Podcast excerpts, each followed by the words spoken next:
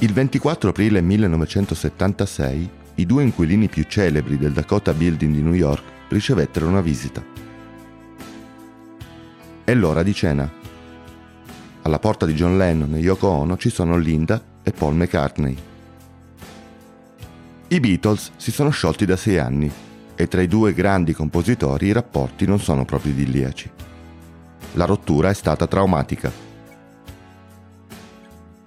Il documentario Get Back racconta bene la genesi del loro ultimo album, le dinamiche tra i membri della band e la fine di quel magico sodalizio.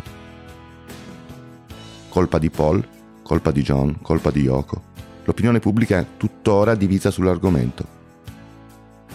Fatto sta è che dal 1970 che John e Paul si attaccano pubblicamente, con messaggi velenosi e pieni di rabbia.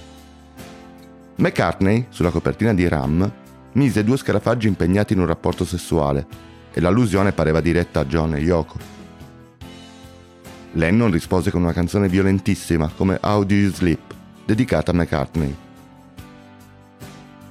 Quell'anno, nel 76, John si è ritirato dalle scene da alcuni anni e Paul è in piena attività con i Wings. Eppure quella sera i contrasti parevano superati. John e Paul stettero sul divano in salotto mentre Linda e Yoko parlavano in cucina. I due guardarono il Saturday Night Live. Lennon rivelò a Paul che la settimana prima il produttore dello show, Lord Michaels, aveva offerto l'astronomica cifra di 3.200 dollari per una riunione dei Beatles in studio. I due ci risero su. Pensarono perfino di prendere un taxi e irrompere nella trasmissione. Scherzarono anche sul fatto di dover dividere quel compenso simbolico con George e Ringo. Poi la stanchezza prevalse, John e Paul rinunciarono all'idea e restarono sul divano a parlare. Che cosa si dissero veramente non lo sa nessuno.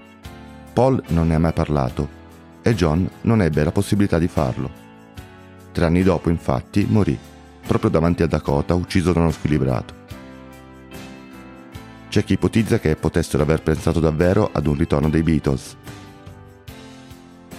Certo è che Paul uscì da quella serata rinfrancato. Qualcosa doveva essere successo perché realmente pensò che tra loro due potesse tornare tutto come prima. Così, il giorno dopo, si ripresentò al Dakota, stavolta con una chitarra. Ma John lo respinse duramente. Credi di essere ancora nel 1956? Qui c'è un bambino da accudire, si sentì rispondere McCartney. Non si rividero mai più. Un mese prima di essere ucciso, in occasione del suo quarantesimo compleanno, Lennon ricevette una telefonata di auguri di Paul e lo ringraziò commosso. Pensami di tanto in tanto, vecchio amico mio. I tre Beatles superstiti si riunirono solo nel 1994, in casa di George Harrison, per suonare alcuni classici del rock and roll, girare materiale video per Anthology e portare a compimento un brano inedito che Lennon aveva scritto proprio a Dakota nel 77 Free as a Bird. Fu l'ultimo effimero ritorno dei Beatles.